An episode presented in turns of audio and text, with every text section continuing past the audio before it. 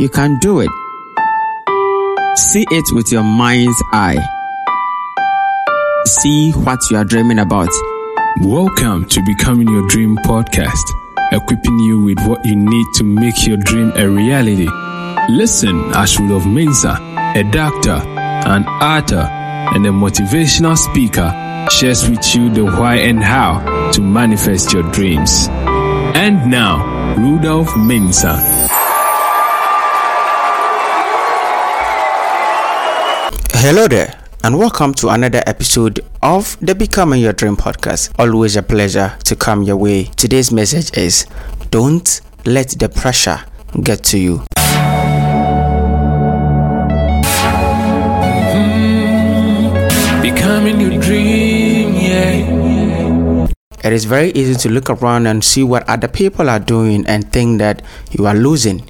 You lay in bed at night, go to other people's Instagram feed. As you go through their pictures, you see they are going on vacation with their family and friends. They are posting about their businesses, what they are doing. They are going back to school. They just got married. They bought a house. They bought a car. All of a sudden, you feel like your life is in a mess. No one is posting their failures. No one is posting behind the scenes. No one is posting their face when they wake up early in the morning. We are all using filters for other people to like us. We are all painting our faces, filtering our photos to get likes and comments on Facebook and Instagram and Twitter. What I'm saying is don't let what others are doing push you into thinking that you are losing. I know it seems everyone else is ahead of you. You have to focus on your journey.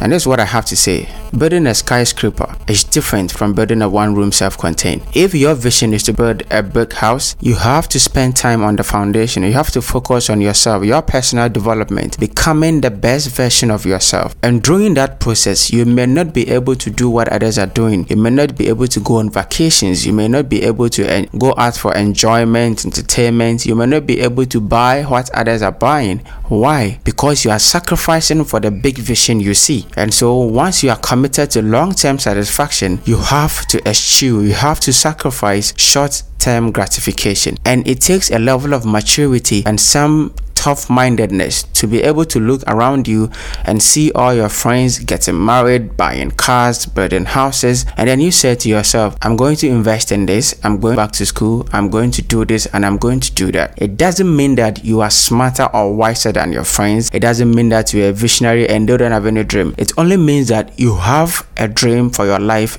and you are focusing on that dream. Each and every one of us have something we are pursuing and it is very important for you to focus on your journey focus on your journey and trust the process. Don't be drawn into what others are doing and what your friends are doing and what your family members are saying. At the end of the day you want the best for yourself. So the message i have for you today is very simple.